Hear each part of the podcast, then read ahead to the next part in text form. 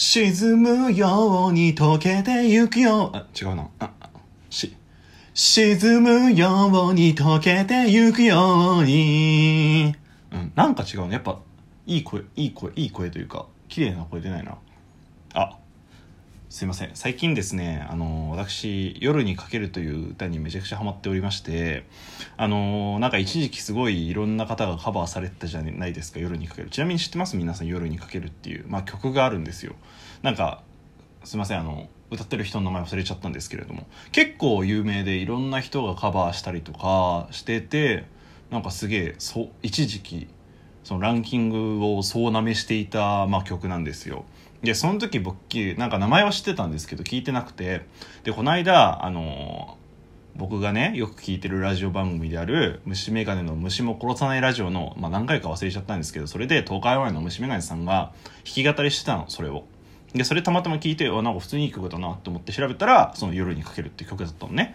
確かにめちゃくちゃいい曲でもうどれぐらい好きかっていうと僕は出勤退勤の時ずっとこれ聴いてるもう何回もリピートしてるっていうぐらい聴いてます。なんでやっぱみんながいいって曲ってなんかいいんだなって思いました。その小学6年生間違えた2年生みたいな感想を、まあ、出してしまった私なんですけれども。まあ本当にいろんな人がカバーされて僕が個人的に一番好きなのはあの声優三姉妹チーム Y っていうねあの声優の佐々木美声さんとあゆみさんと伊藤彩さんがあのカバーしてる「夜にかける」が一番好きです。それだけなんですけどね。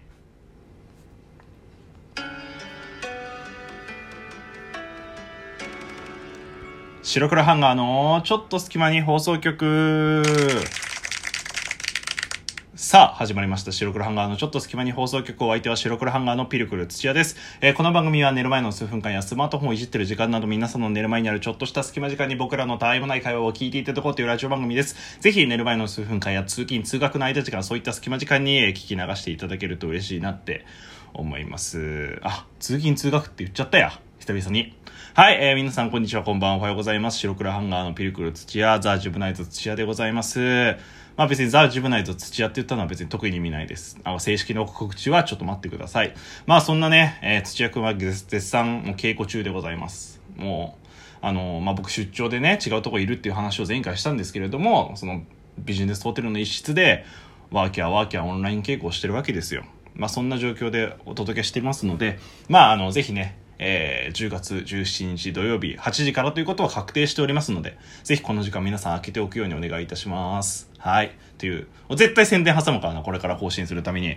はい。ということで、まあ、夜にかける話はそれだけだっていう話なんですよ。あのぜひね、あの、興味ある人聞いてみてもいいと思います。確かにめちゃくちゃいい曲。いい曲っていうか、なんか、何回も聞きた、聞きたくなる中毒性みたいのがあるなって思いました。はい。まあね、えー、じゃあ本編夜にかけるの話するのかっていうと全くそんなことございません。俺もなんでこの話題についたのかわからないんですけれども、あの、トークテーマこちらになります。なんで小学生はランドセルを背負うの？なっております。はい。全く関係ないですね、前編の話。これもなんで俺が思いついたのかわかんないんですけれども、まあ皆さんは絶対、あのね、まあ小学校っていうものは義務教育ですから、卒業したこと、卒業した、まあ卒業だな、卒業したことあると思いますし、まあだから、それに伴ってランドセルっていうものも、あのまあ、背負ったことはあるのかなって思います。なんかランドセルも今すごく多機能で、あのなんか知ってます？僕 CM で見たんですけど、最近のランドセルなんかアプリと連動して、なんかその、なんていうの、勇者みたいな感じのとか、ゲームみたいのができたりするらしいですよ。で、そういうデザインとかされたりとかね、まあ、天使の羽があったりとか、まあ、いろいろランドセルありまして、まあ、僕らの時代なんかは、本当に、黒、赤、まあ、どっちか、みたいな感じだったんですけれども、まあ、その僕ら以降からだんだんなんか緑だったり、水色だったり、青だったりとか、いろいろいろいろね、えーバリエーションも豊富でして、まあ、あの、まあ、いろんな意見あると思うんですけれども、結構、小学校、といえばランドセルみたいなところもあるのかななんてこと思うんですけれども実際問題なんで小学校の時はランドセルを背負うのかって意味わかんなくないですか？別にいいじゃんあのカバンでただのねなんで僕ちょっと調べました。これは普通に純粋な疑問です。皆さんの豆知識として活用していただけたらなって思うんですけれども、まずそもそもランドセルのルーツっていうのがね、なんかね、軍人らしいんですよ。なんか戦闘中にこう背負う、まあいろいろもの入れて背負うもので、まあなんか、そのオランダ語でランセルって言ってて、それがなまってランドセルってなったらしいです。まあだから昔から結構あるよっていうものですね。そのランセルっていうかランドセルっていうものは。で、まあなんでじゃあ小学生はこのランドセルがぴったりなのっていうと、まず第一に、中身を守ってくれるんですよ。まあ皆さんね、ランドセルね、あの、触ったことあると思うんでわかると思うんですけれども、あれ結構頑丈なんですよ。で、なんていうか、潰れても戻るし、まあ結構なんていうか、やんないけど雑な扱いしても、なんかほら、小学校、小学生なんてもう外で遊びたがれるのかなんぞそれ放り投げるじゃないですか。まあそういうことボロボロにこう扱っても、まあまあその、丈夫で、あ復元もすぐできる。しかも、雨が降ってる時とかも結構あれ防防水も性能も高くて、あんま中身濡れないんですよ。外はもちろん濡れるけど、皮、皮、皮だからっていうのかな。まあ、弾いてくれて、まあ、だから中身が結あの、中身を守ってくれる。まあ、頑丈っていうことですね。で、これ、俺確かになって思ったんですけれども、もう一つが、転倒時のクッション代わりになるんですって。確かにランドセルってこう厚みがあって、まあ、ちょっとなんかこの、バネというかクッション性能があるじゃないですか。モフモフするというか、こう上下に動くというかね。なんで、後ろからバッて倒れた時にそのままだと背中を出してしまいますけれども、そこランドセルが守ってくれて、あの、まあ、大事には至らなかったり。っていう、そういう背景があったりとかするらしいですね。まあ確かに小学生なんて結構こも、あの、つまずいて転んじゃったりとか、まあ僕自体も結構あったりとかするので、まあそういう衝撃、そういうなんかからの衝撃から守ってくれるよっていう意味ではすごくいいのかななんてことを思います。で、もう一つ。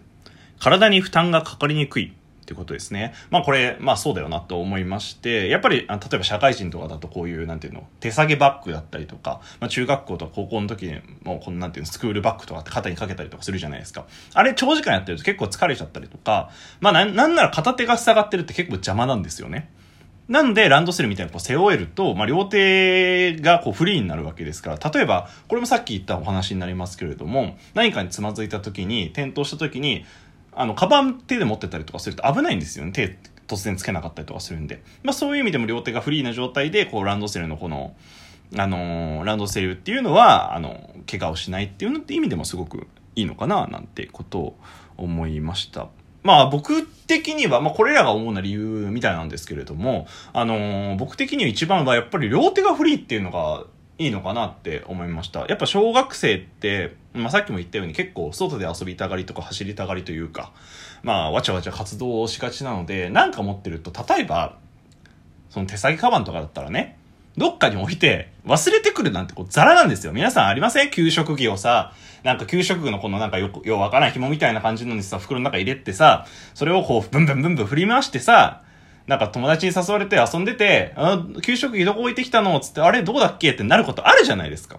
まあ、そういう、なんていうか、リスクはあるんですよ。やっぱ手提げカバンとかだと。まあ、小学生って本当に好奇心旺盛でいろんなことにすぐ興味持てるってすごくいい、えー、ことなので、なんかそれが、このなんか手提げの何かによって邪魔されて、自分のその思いつきのまま動けないっていうのは、なんかある意味その自分の学習意欲とか、えー、成長っていうものを止めてしまうのかなって思いますので、まあこれすごくなんか、うがった考察ですけどね。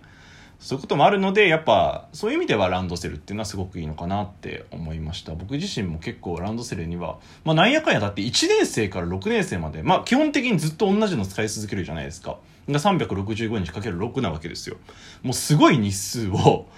あれだって6年間持つってやばくないですか？冷静に考えたら。自分のカバン今持ってるやつ見てみ。あんた何年使ってるかねそれ。僕はちなみに今のカバンは、もう最近買い替えたんで、まだ8ヶ月ぐらいしか使ってないんですけれどもね。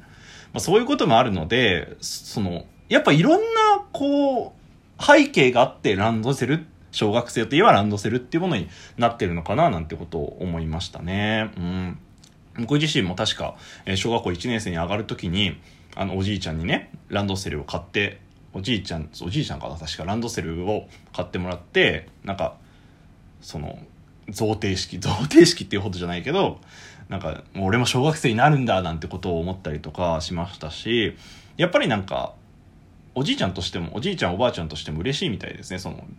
あの子供の勉強机を買ってあげたりとか、ランドセルを買ってあげるっていうのは。まあ多分だって、ランドセル買うなんて一生に一度しかないイベントだもんね。だそういう意味だと結構やっぱいい伝統なのかなってちょっとだけ思いました。だからランドセルはなんかみんな右に習い揃えて個性潰れるみたいなことを思うかもしれないですけど、まあ、そそういうこともあってランドセルにもまあいろいろ色カラーバリエーションが増えたりとかデザインが凝ってきたりとかあのいろんなものがあるのでなんか僕個人としては結構このランドセル文化っていうのは嫌いじゃないななんてことを思いました。なんで俺こんなランドセルについて語ってるんだろう。はい。まあね今日はねそんなランドセルがあるよっていう話でした。あしまった。これ小あのあれだね。4月とかに話せばよかったね。なんでこの10月というあでもほら